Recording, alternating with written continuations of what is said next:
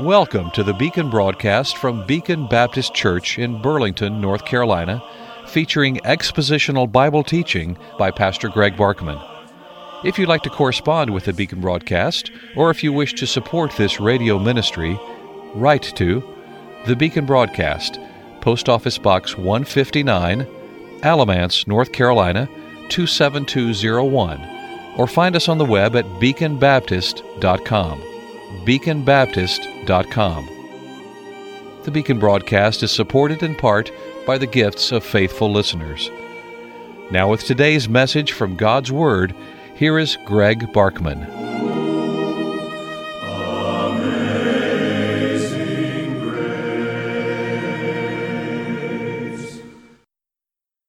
Well, I've decided that today is the last day that I'm going to deal with the applications of the ministry of Paul to the city of Thessalonica, and tomorrow we're going to get into the body of the text.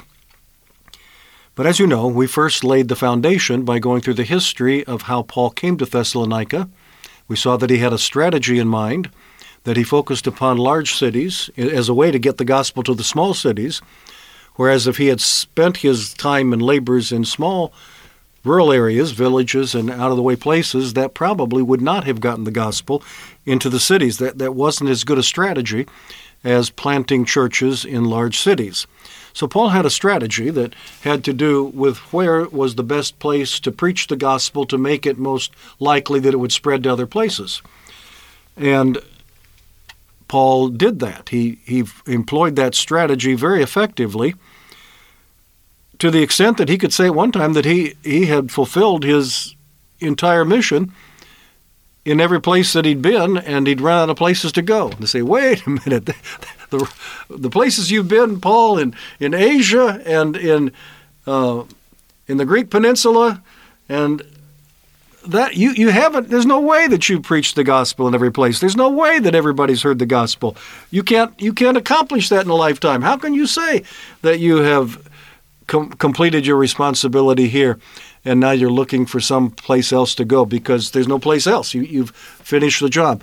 Only when you view it through this strategy that i have suggested that once paul had planted the gospel by way of evangelism and church planting in the strategic metropolitan areas of Asia and of Greece, then his job was done. Now they had the responsibility and the, mo- the best opportunity to spread the gospel from those metropolitan cen- centers to other places until the whole area be covered with the gospel. So he had done his job. Now he's thinking about going on to places where that hasn't been done yet like Spain. We don't have any indication that he ever got there, but that was his plan. So Paul strategized for the gospel, but we've got to be careful how we do that, lest we convince ourselves that it's okay to change the gospel message wrong. Lest we convince ourselves that what we really need to do is get involved in politics wrong. That's the one I left off yesterday, and we'll finish that one out today and then get into the body of the text. But thank you for joining me on this Wednesday, February 21, and thank you for considering the financial help that we need to continue teaching God's Word on this station. All right, politics. Paul used, just very briefly, remember, Paul used his Roman citizenship in Philippi and other places, but Philippi is the background to Thessalonica, to serve gospel purposes to protect the Christians in Philippi. He was very shrewd in first not bringing up his Roman citizenship so that he let the magistrates commit a crime against Roman citizens by beating him and throwing him in jail without a trial, and then telling them that he was a Roman citizen so that they realized that they had committed a crime. Uh oh, we had no idea. You can almost hear them saying, Why didn't you tell us before? We wouldn't have beat you if we'd known that. But Paul didn't do that because he's using his citizenship most strategically for the gospel. It's not for personal gain. He's not sparing himself a beating.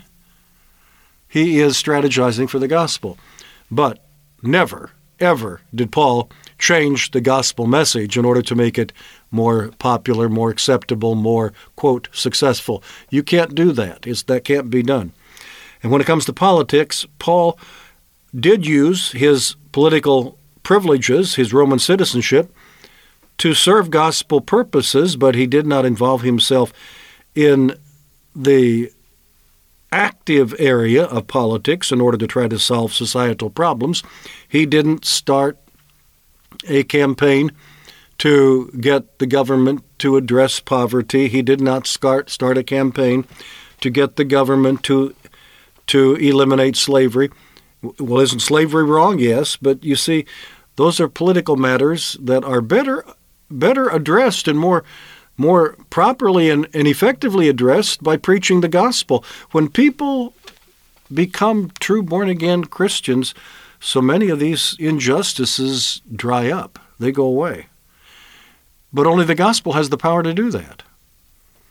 Because sinful men and women, unconverted, are always going to mess things up, even if they're trying to make things better. Sometimes they are, sometimes they're just pretending to for some particular advantage. But even if they're trying to make things better, they don't know how. They don't have spiritual insight. They don't have a relationship with God.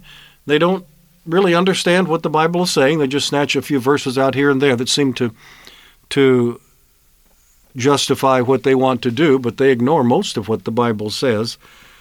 That's not the way to do it. You, you need to preach the gospel. The gospel is the power of God unto salvation, and it has the power to change men's lives, change their hearts, change their minds, change their thinking, change the way they act. That'll do it. That'll do it. The gospel proclaimed and received in the power of the Holy Spirit is the only thing that really brings about changes in culture, brings about real social justice in this world. But I'll may mention one more application before we leave this behind and move on to our text. And that is what I will call lessons about the gospel and personal fulfillment. Now, everyone has certain longings and desires. Everybody would rather have a peaceful community to live in than one that is racked by riots and uprisings and and uh, mayhem. Everyone has a desire for prosperity. They'd rather live in a prosperous community than a poverty-ridden one. Everybody has a desire for well-being. But these longings, which are found in the hearts of all people to some degree, and they're more than that, I just mentioned a few, are not not something for Christians to use as gospel bait. And that's the way it's often used. Such as, do you want more joy in your life? Come to Jesus. He'll give you joy.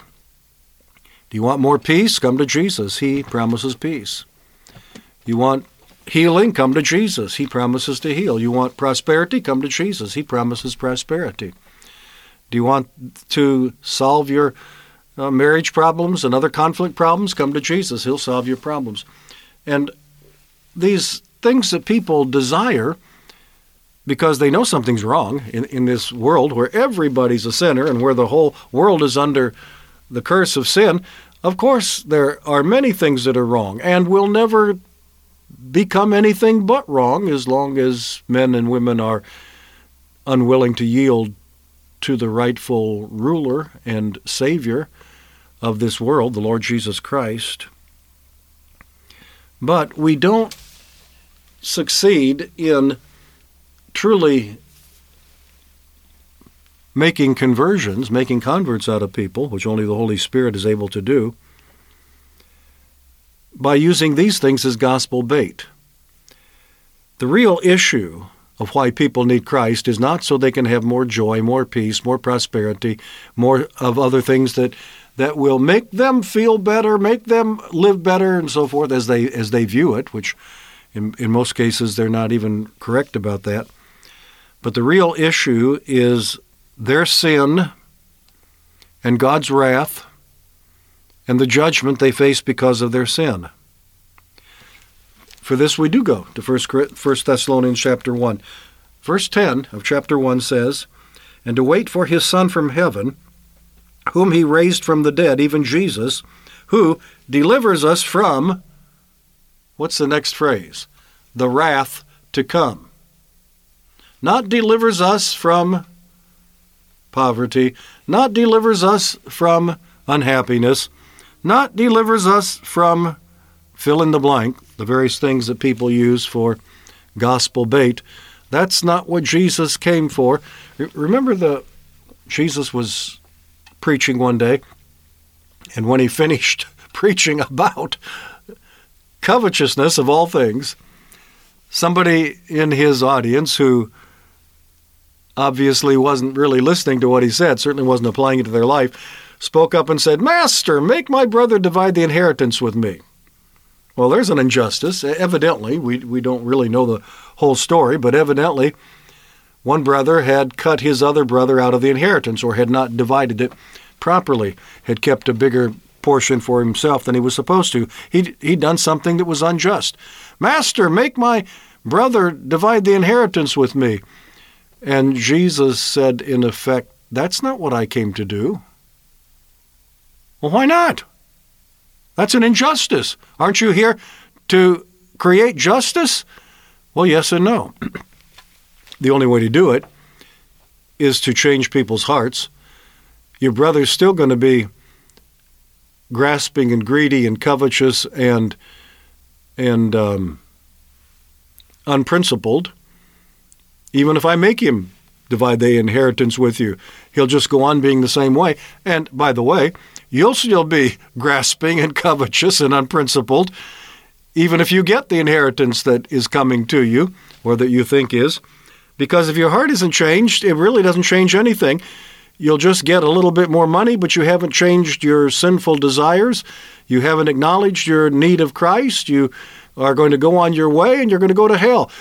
What you need is to recognize your sin and the judgment that awaits you when Jesus comes to save us, to deliver us from the wrath to come, not to deliver us from poverty and ill health and all of these things that we would like to be delivered from, of course.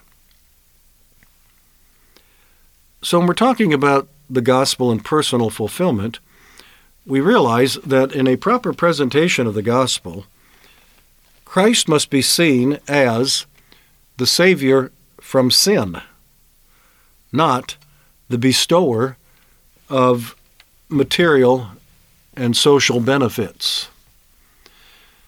And this is where the social gospel goes awry.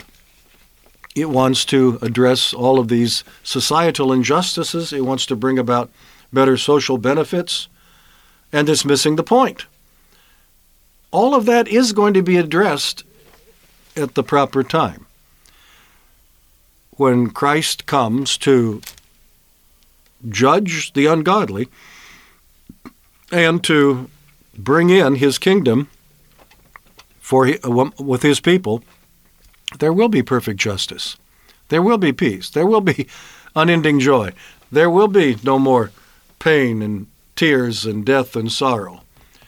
All of these things are going to be addressed. They're all going to be changed, but not by appealing to the need for personal or the desire for personal fulfillment. We've got to preach the gospel that He comes to save us from our sins. Until tomorrow, Greg Barkman saying good day. May God give you his eternal peace.